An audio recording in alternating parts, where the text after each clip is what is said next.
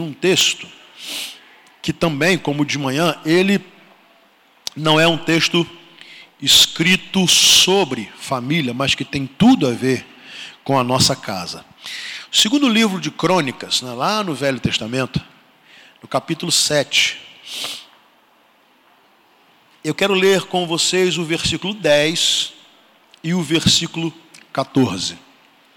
Segunda Crônicas, capítulo 7, somente esses dois versículos, versículo 10 e o versículo 14.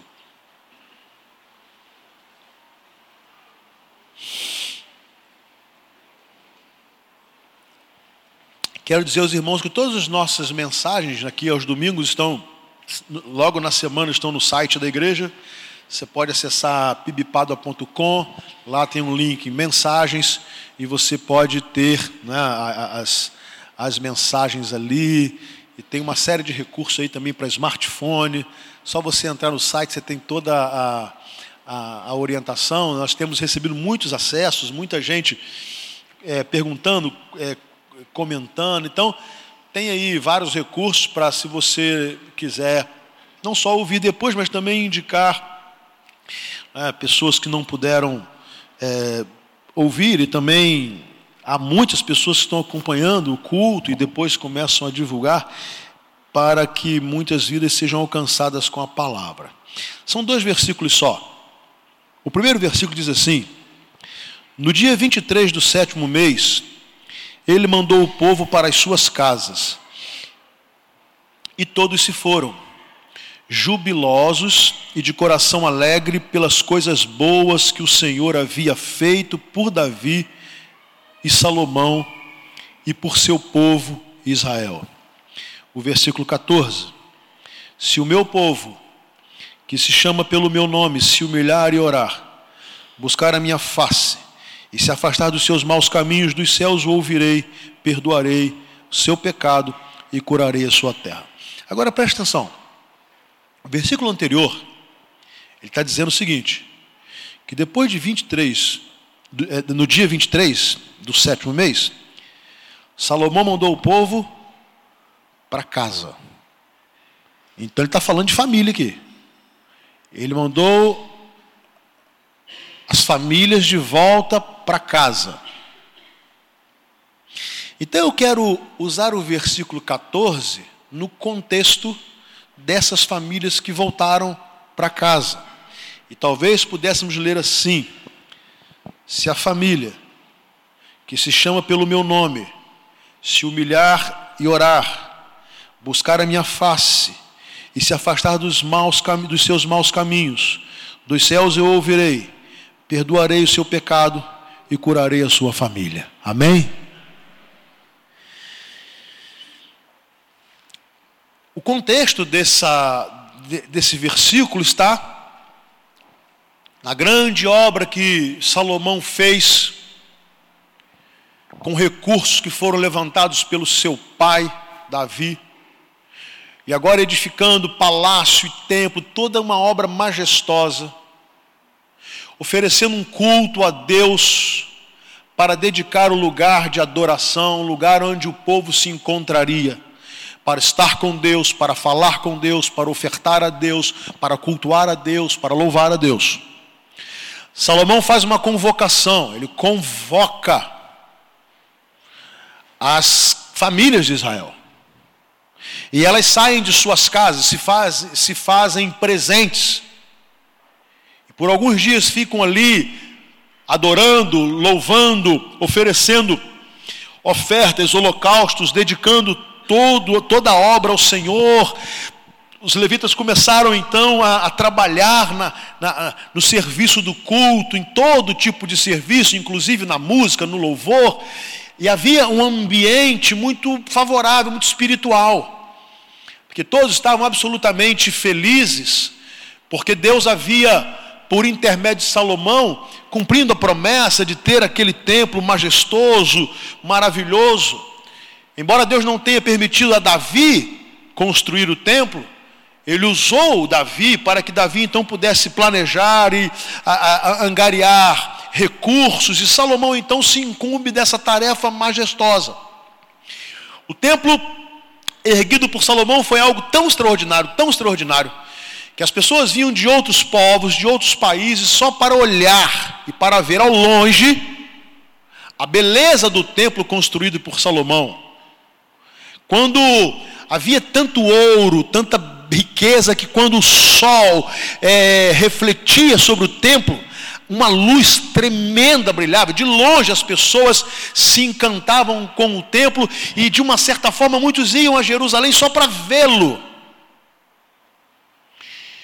Mas eu quero pensar nesse fato de que, terminado esse momento de dedicação, Salomão disse que as famílias deveriam voltar para as suas casas, ou seja, vai começar, vai voltar às suas atividades, vocês voltarão às atividades normais. Amanhã vocês vão trabalhar, vocês vão ter que lutar. Amanhã vocês terão que, e eu estou contextualizando, enviar os seus filhos para a escola. Amanhã vocês vão ter que lidar com os seus patrões, com os seus funcionários.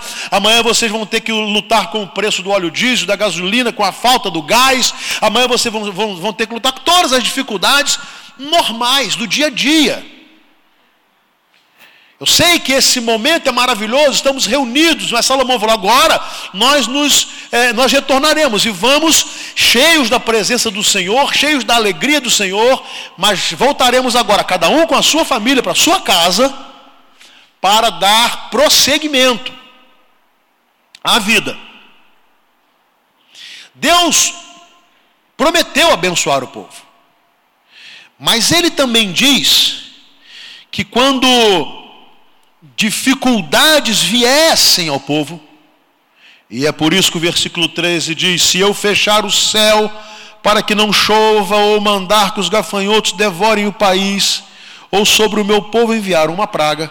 Ou seja, Deus está falando o seguinte: a, a vida traz dificuldades, e nós poderíamos contextualizar de muitas outras formas isso que Deus está falando: não chover, pragas devorando a plantação, uma, uma série de problemas, pode ser a praga na nossa vida financeira, no nosso emprego, uma, uma, uma, uma é, é, seca espiritual dentro da nossa casa, uma série de dificuldades e problemas, inclusive pecados que tiram essa alegria, a alegria que o povo estava agora lá no templo.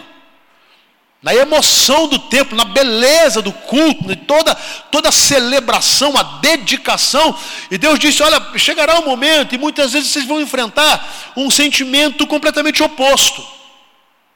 Ao invés de fartura, escassez, ao invés de, ao invés de alegria, tristeza, ao invés de vitórias, derrotas, e isso faz parte da nossa vida e da nossa vida cristã.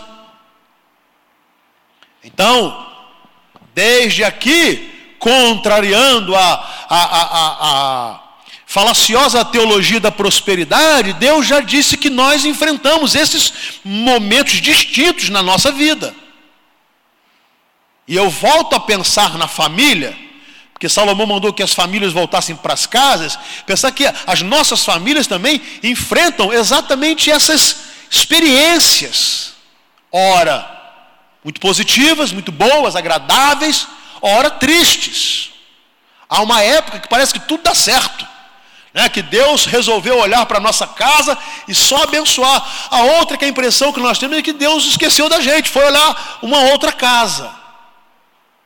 Todos nós enfrentamos isso. Se contarmos a nossa história, todos nós narraremos momentos muito bons, momentos muito difíceis. Alguns pelas circunstâncias da vida, outros provocados pela nossa pecaminosidade. Então, Deus vai falar a Salomão, e eu mudo a palavra povo para família. Quando isso acontecer, se a família que se chama pelo meu nome. Quando esse tempo chegar, quando parecer não haver esperança, então a família que se chama pelo meu nome, então é óbvio que eu estou me dirigindo é, não só, mas um público-alvo de famílias tementes a Deus, que creem em Deus, que esperam as bênçãos de Deus e que já até identificaram experiências com a bênção de Deus, mas que por hora as coisas não vão bem. Pode ser por conta da saúde, da falta de saúde, pode ser por uma série de circunstâncias, mas que nesse tempo, nessa hora, talvez a sua família, a sua família, viva um tempo em que parece Deus ter fechado o céu. Deus ter fechado a porta do céu. Então não cai chuva para regar a terra. E ainda por cima parece que Deus permite uma praga de gafanhotos para começar a, a, a minar, a engolir a sua família.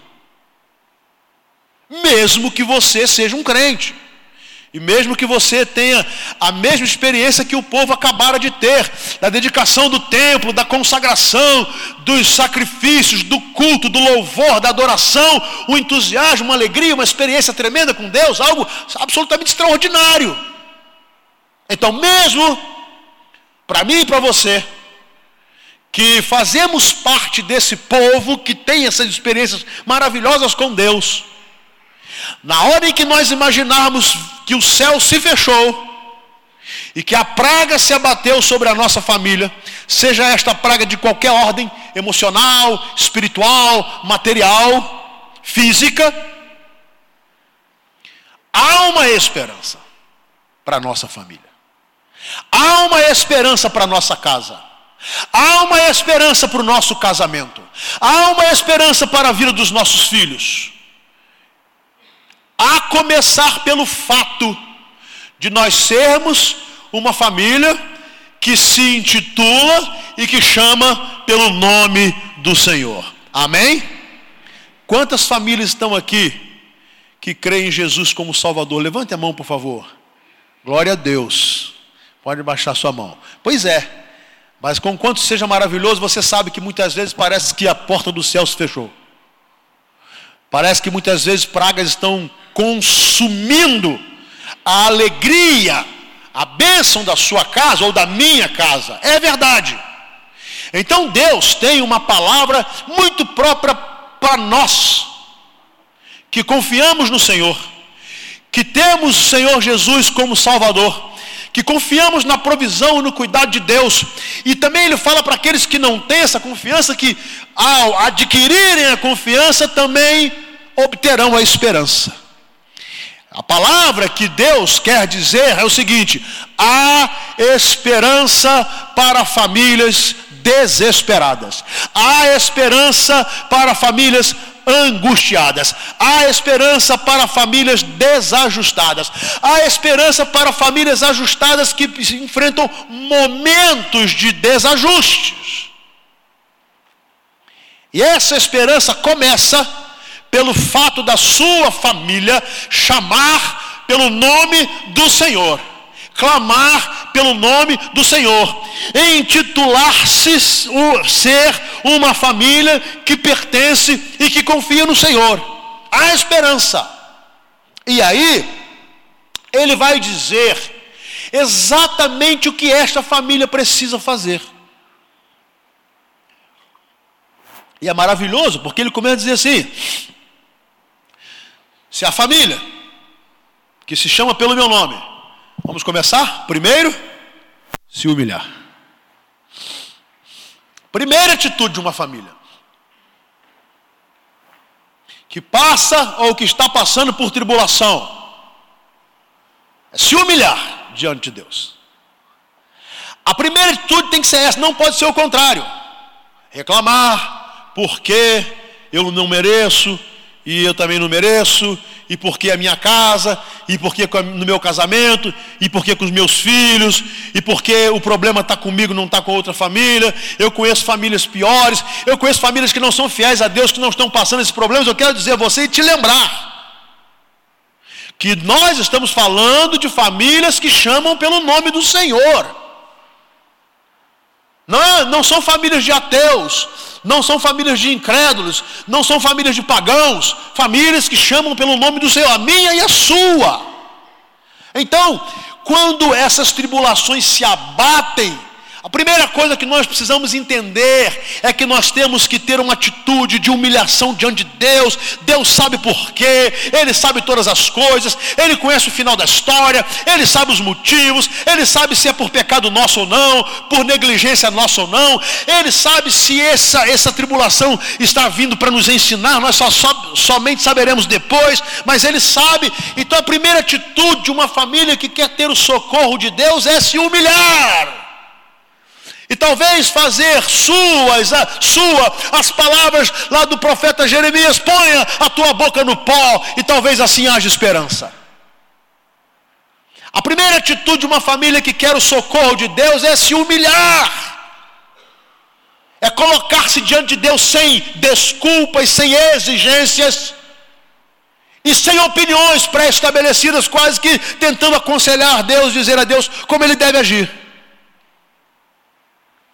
Então, olha o que Deus diz: se o meu povo, ou se a família que se chama pelo meu nome, começa por aqui, se humilhar. Por quê?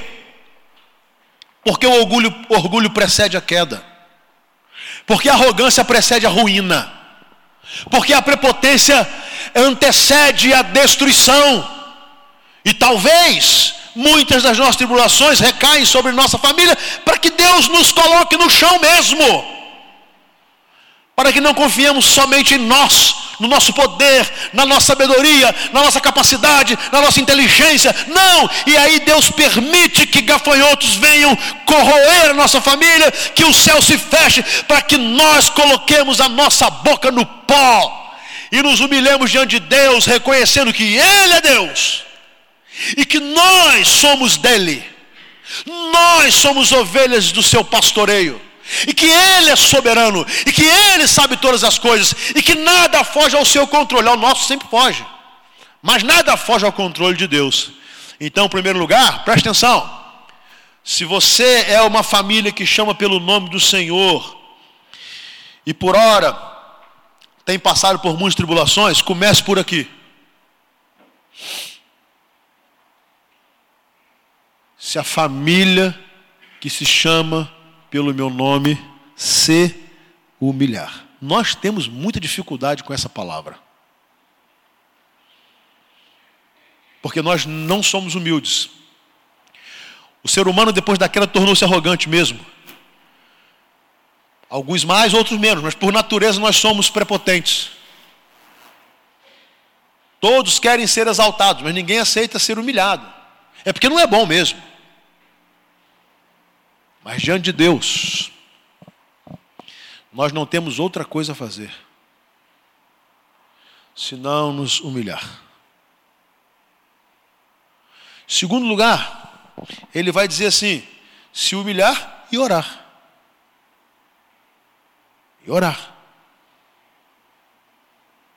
Então não diz se humilhar e reclamar, se humilhar e chorar, embora o choro é legítimo, seja legítimo. Humilhar e ficar na lamúria, humilhar e se revoltar, humilhar e desistir. Não. A minha atitude de humildade diante de Deus precisa me levar a pedir e depender do socorro do Senhor. Por isso o Salmo 46 começa assim: Deus é o nosso refúgio e a nossa fortaleza, socorro bem presente na angústia. Olha que coisa maravilhosa. Deus, Ele é o nosso refúgio, Ele é a nossa fortaleza, Ele é o socorro bem presente quando? Quando parece que Ele fechou o céu e que os gafanhotos começam a devorar a vida da nossa família. Ele é o nosso refúgio. Agora, como é que eu tenho Deus como refúgio? Eu preciso buscar o Senhor. A palavra de Deus está norteada de textos, vão falar assim: buscar-me-eis e me achareis quando me buscar de todo, de todo o vosso coração. Na minha angústia clamei ao Senhor, Ele ouviu o meu clamor, tirou os meus pés de um charco de lodo e os colocou sobre a rocha. Eleva os meus olhos para o monte e eu pergunto: de onde me vem o socorro? O meu socorro vem do Senhor, que fez os céus e a terra. E aí você pode passear na Bíblia que você vai ter uma série de experiências de homens que foram se humilharam diante de Deus e foram buscar ao Senhor em oração, foram clamar ao Senhor, foram chorar aos pés do Senhor, foram depender do Senhor. E nós que estamos vivendo numa cultura absolutamente imediatista, não temos mais paciência para orar. Nós achamos que as soluções de Deus precisam vir assim, ó, prontas, né? Prontas, como nós acessamos o WhatsApp, o Facebook, prontas, a internet, pronta, eu quero resposta, é agora, Deus tem que responder agora, Deus vai falar agora, eu não tenho tempo a perder. Mas Deus manda que Salomão fale ao povo se o meu povo ou se a família que se chama pelo meu nome se humilhar e orar. E orar. Gente, nós não oramos para revelar a Deus os nossos problemas como se ele não soubesse. Nós oramos para demonstrar nossa dependência do Senhor e saber que Ele tem poder para solucionar todo e qualquer problema. Ele tem, nós não. E aí, vem a terceira atitude. Olha só, se humilhar e orar. Terceiro, buscar a minha face. Contemplar a face do Senhor buscar a experiência com Deus. Se nós olharmos os personagens bíblicos, os momentos mais extraordinários que eles tiveram com Deus foi exatamente no momento em que eles estavam mais angustiados. Exatamente nos momentos difíceis é que em humilhação e oração e buscando a face de Deus, eles contemplaram a face do Senhor. Exatamente nesses momentos de, de falta de esperança, onde as coisas não estavam dando certo e tudo parecia desabar, é que eles se humilharam, eles oraram, eles foram ao Senhor. Buscaram a face de Deus, buscaram a presença de Deus, buscaram a intimidade com Deus. O próprio Jesus fez isso. Quando na sua maior agonia no Getsemane, ele faz o quê? Ele vai se humilhar, orar e buscar a face do Pai. Assim, essas experiências se repetem com Abraão, com José, com Moisés, e você vai absolutamente passeando pela Bíblia, você vai encontrar o profeta Elias, por exemplo, desesperado, angustiado, deprimido, e Deus fala com ele, quando ele busca a Deus, a sua vida é transformada. Não adianta, eu preciso me humilhar, eu preciso orar, e eu preciso buscar a face de Deus. Eu preciso dar um passo em direção a Deus, porque o passo de Deus já foi dado. Deus já deu o passo em direção a nós, e esse passo se concretizou na vinda e na morte de Jesus Cristo e na ressurreição, em nosso lugar e por nós, e por nosso pecado, e por nossas culpas, e por nossa miséria, Deus veio a nós. Agora, o convite é que nós possamos buscar o Senhor buscar a face do Senhor, buscar a beleza do Senhor, buscar a presença do Senhor, e de uma maneira muito especial, quando parece que Deus tenha fechado o céu. Aí vem uma quarta atitude. Então a primeira é se humilhar, a segunda é orar, a terceira é buscar a face de Deus, e olha a quarta, e se afastar dos seus maus caminhos.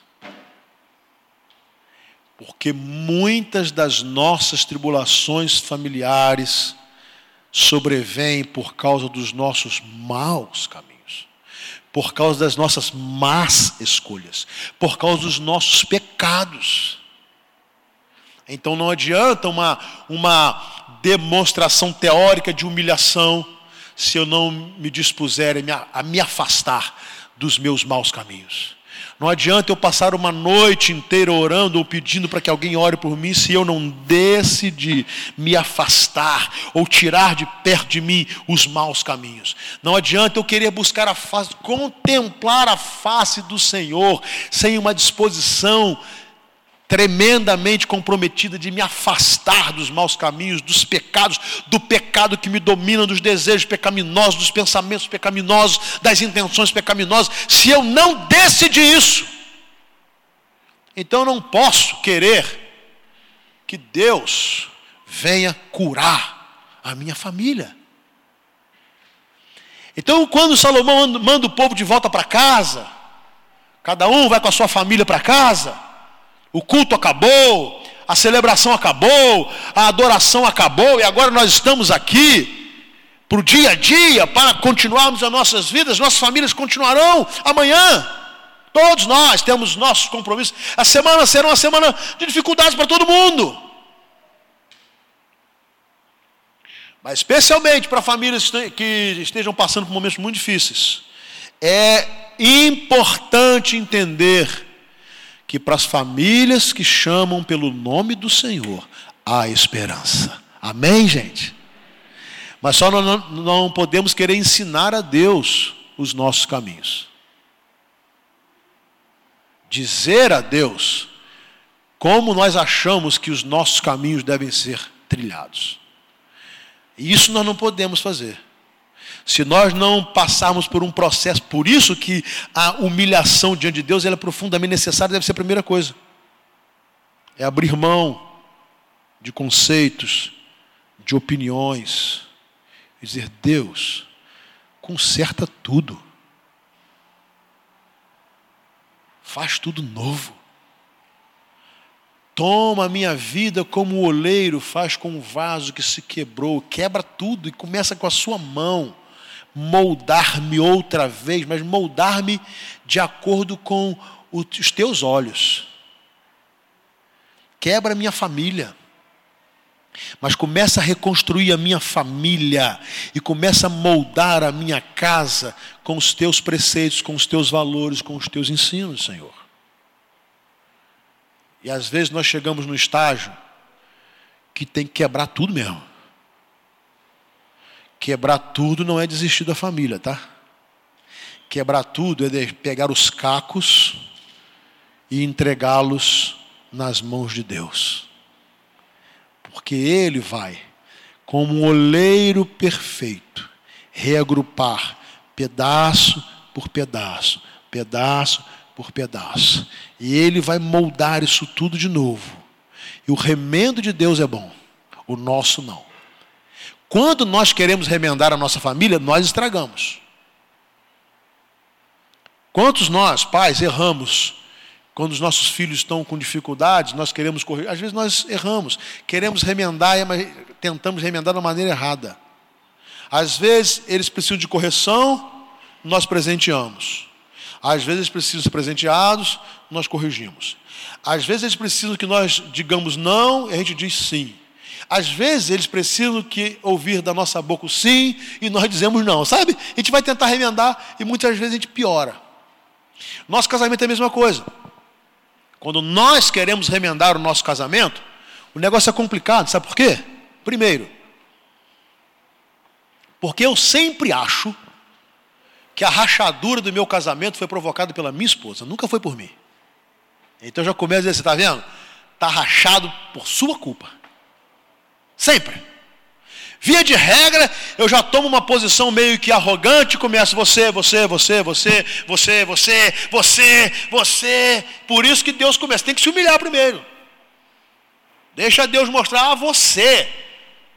Onde está a sua contribuição para quebrar o seu casamento? Agora não tenta remendar do seu jeito, não, porque vai piorar. E se nós quisermos remendar o nosso casamento do nosso jeito, vai piorar.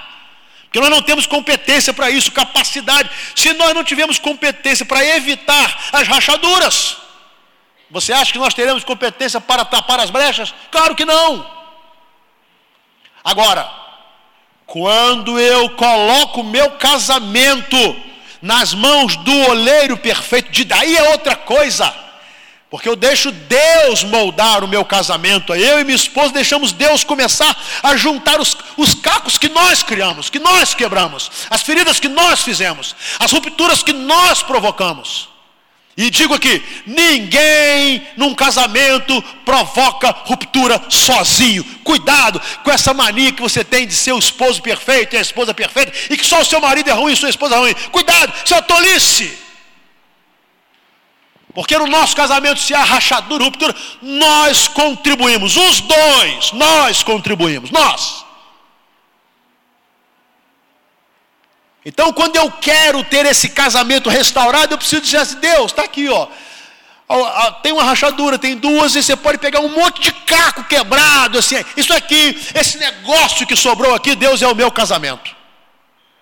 Mas se você se humilha, você assim, e eu e minha esposa reconhecemos que nós não temos a menor capacidade de juntar isso aqui de novo. Mas quando você faz isso, você está dizendo assim: bom, nós não temos, mas Deus tem. Amém? E aí Deus começa assim: ó, faz o seguinte, antes de olhar por os erros da sua esposa, começa você a analisar os próprios e a se afastar deles. Vamos começar por aí? Começa você a olhar, por isso tem que se humilhar. Para você, rapaz. Ou para você, senhora. Comece a olhar e dizer assim: não, aqui eu tenho que tocar, eu quero tocar na ferida da minha esposa. Calma, primeiro deixa eu tocar na minha. Na minha contribuição para a destruição do meu casamento. Na minha contribuição. E quando eu começo a colocar isso diante de Deus, eu digo assim: eu vou me afastar dos meus maus caminhos. Então eu completo os passos propostos por Deus. Então olha só, se a família que se chama pelo meu nome se humilhar, orar, buscar a minha face e se afastar dos seus maus caminhos. Então aqui os quatro passos para a restauração de uma família. Você vai falar assim, pastor, é difícil. A boa notícia é que não é impossível. Glória a Deus. Pode ser que tenha chegado no estágio muito difícil mesmo. E até você diz assim, não tem mais jeito. Se quiser consertar com as suas forças, não terá mesmo. Mas quando você se humilha, ora, busca a face de Deus e decide examinar os seus erros, os seus pecados e se afastar deles, aí esse ciclo maravilhoso se completa. E olha, e olha agora o que acontece. O final do texto é maravilhoso. Olha o que Deus diz: dos céus o ouvirei, perdoarei o seu pecado. E eu vou mudar aqui também e curarei a sua casa. Aleluia. O mesmo Deus que você tem a impressão que ele fechou o céu para você. Que você tem a impressão que ele trancou todas as possibilidades de bênçãos e só vem coisa ruim para sua casa. Ele está dizendo aqui. Se você com a sua família se humilhar, orar, buscar a minha face, e se você se afastar dos seus maus caminhos, eu ouvirei do céu. Eu ouvirei esse clamor, eu ouvirei essa oração, eu receberei esse, esse, essas lágrimas, eu atenderei a essa voz, porque Deus que sonda os nossos corações, Ele examina esses passos. Eu quero ver se Márcio começou aqui, ele se humilhou. Ele deixou toda a vaidade, toda a sua prepotência, toda a sua arrogância, toda a sua impressão de achar que ele é o cara, que ele é o melhor da sua casa, que ele é que está certo. Ele largou isso? Bom, o primeiro passo foi dado. O segundo passo, Márcio tem colocado a sua boca no pó e orado, e, e orado ao Senhor, e orado, ele tem buscado a minha face, não para receber coisas, mas para ter intimidade comigo, para, para dialogar comigo, ele está fazendo isso, e agora por último, Márcio está reconhecendo os seus pecados e está decidindo abandoná-los. Agora sim, agora sim. Agora este homem está pronto a ser perdoado. Agora este homem está pronto a ser restaurado. Agora esta família está pronta para começar um processo de restauração. E aí ele diz: Então eu ouvirei do céu. E é óbvio, o que destrói uma família é o pecado. O que destrói um casamento é o pecado. O que destrói a vida dos nossos filhos é o pecado. Então é óbvio que para Deus restaurar, Ele vai primeiro perdoar. A grande, maravilhosa notícia é que Deus quer perdoar a nossa família. A grande, maravilhosa justiça, notícia é que Deus quer olhar as, as mazelas da nossa casa, sejam suas, da sua esposa, dos seus filhos, e Ele quer derramar perdão. E, e Deus, quando perdoa, perdoado está quando ele percebe a complexidade da nossa atitude para com ele, o texto diz que ele perdoa. Quando os meus pecados são perdoados, então eu estou daí para frente começando um processo maravilhoso de restauração. Mas presta atenção, eles só foram perdoados porque antes eu já tinha decidido abandoná-los. Eu não estava só com um plano de fuga, não. Ó oh, Deus, está bom, eu reconheço, perdoa aí e eu continuo. Não, ele é um perdão dado àquilo que Davi, em sua linda oração do Salmo 51, fala: o coração quebrantado e contrito, Deus não rejeita. O coração quebrantado e contrito, Deus não rejeita. Essa é uma promessa, meus irmãos. E aí ele termina assim: E eu curarei a sua casa, eu sararei. Sabe, há muitas famílias que estão precisando de cura, cura mesmo, física, emocional, espiritual. Há casamentos que não dá para ficar remendando mais, precisa ser curado. As boas intenções já não são mais suficientes. As promessas. É preciso de um agir de Deus, cura de Deus. Há filhos que se embrenharam tanto no pecado que não dá mais para remendar com a nossa autoridade paterna ou com o nosso saber, eles precisam de cura. E essa cura só Deus pode dar. Eu estou trazendo isso aqui agora para você perceber da seriedade que é isso.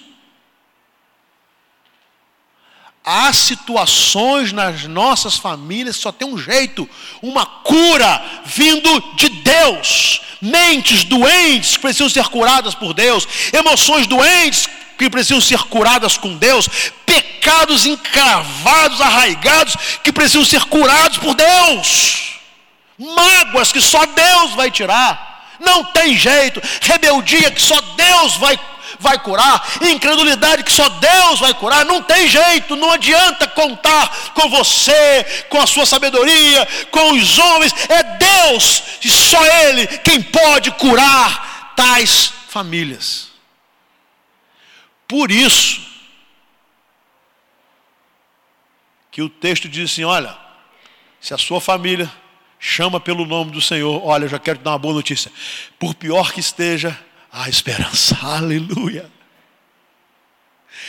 Então, quando eu perguntei quantas famílias aqui tem Jesus, quase todo mundo levantou a mão. Então, quero dizer assim: tem esperança, há esperança, há esperança, há esperança, há esperança, há esperança. E a esperança não está, não está na conta de, da, sua, da sua inteligência, não está na conta da sorte, não está nem conta, na conta de presentes, não está na conta de. está na conta de Deus. E isso virá com a cura de Deus.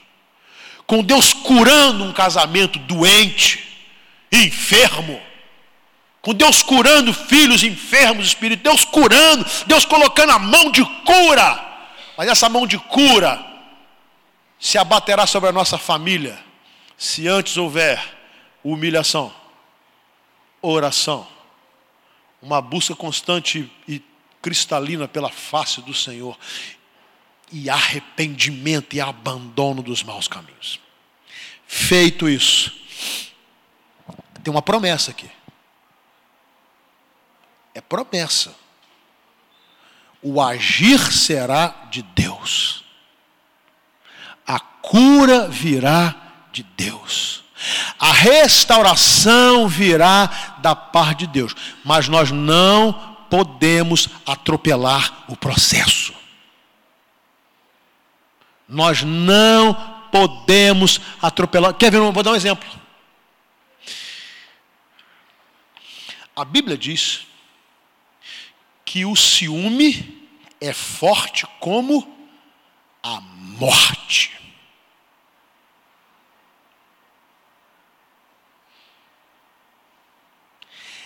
Aí, se eu quero a cura do meu casamento, e eu continuo alimentando ciúme, mas Deus não vai curar. Deus não vai curar. Porque eu alimento um sentimento de morte, que destrói, que mata. Mata as emoções, mata o respeito, mata o amor, mata tudo. Então não adianta, se eu não entender isso, não adianta, Deus cura, cura, cura, Deus cura, cura, cura. E, e eu, não vai curar. Se eu quero que Deus cure a minha família, mas Ele não é Senhor da minha casa, a minha família não adora o Senhor, a minha família quer só ganhar o mundo e tudo que nele há, a minha família deixa Deus para segundo plano, a minha família não está nem aí para a obra de Deus, a minha família não tem responsabilidade com a obra de Deus, a minha família usa a obra de Deus para benefício próprio, a minha família faz da igreja um amuleto e só Deus não vai curar. Ele não vai curar. Porque ele sabe quando eu procuro Deus e a igreja só porque estou doente, só porque minha família está enferma. Não, ele não vai curar. Ele vai primeiro fazer com que eu me humilhe e eu me arrependa desta negligência de pensar que eu posso ser o Deus da minha própria vida. Então, quando eu caminho por esse processo, aí Deus ouve.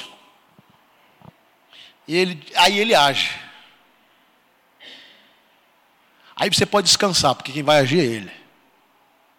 Ele ouve, Ele perdoa os pecados, porque Ele sabe que os pecados foram identificados, confessados e abandonados. Opa, agora sim.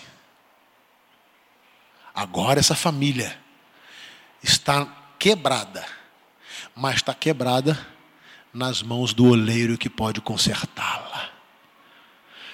E eu quero terminar, meus irmãos, esse mês de família. Orando por famílias quebradas. Algumas ainda com poucas rachaduras. Outras totalmente esfaceladas. Mas desde que estejam nas mãos do oleiro, ele faz com que cada pedaço, cada caco desse, venha sendo ajustado, peça por peça, no lugar certo, moldado. E quando você vê Deus fazendo tudo novo, você vai ficar admirada. O quanto esse Deus é poderoso. E você poderá recitar as palavras do apóstolo Paulo escrevendo aos Efésios, capítulo 3. Aquele que é capaz de fazer infinitamente mais, além de tudo que pedimos ou pensamos Aí a gente volta para a igreja. A Ele seja dada a glória na igreja. Amém? Quando a nossa família é restaurada, a glória de Deus é exaltada. Quando a sua família é restaurada, a igreja de Jesus é exaltada. Quando a sua família se arrebenta todo, o nome de Jesus é envergonhado, a igreja também. Mas quando você, ainda que com a casa quebrada, você coloca essa casa quebrada na mão de Deus, e Ele vem com o seu poder refazendo, e quando Ele termina a obra, aí o nome dele é glorificado. A igreja de Cristo é glorificada, é exaltada. E as pessoas, as famílias que não têm Deus, presta atenção, elas vão dizer assim: gente, tem algo diferente com esse povo. Eles passam por tribulações como nós, mas o, o destino deles não é o mesmo que o nosso. Porque eles não agem de acordo com o próprio saber e poder, eles deixam Deus agir. Amém?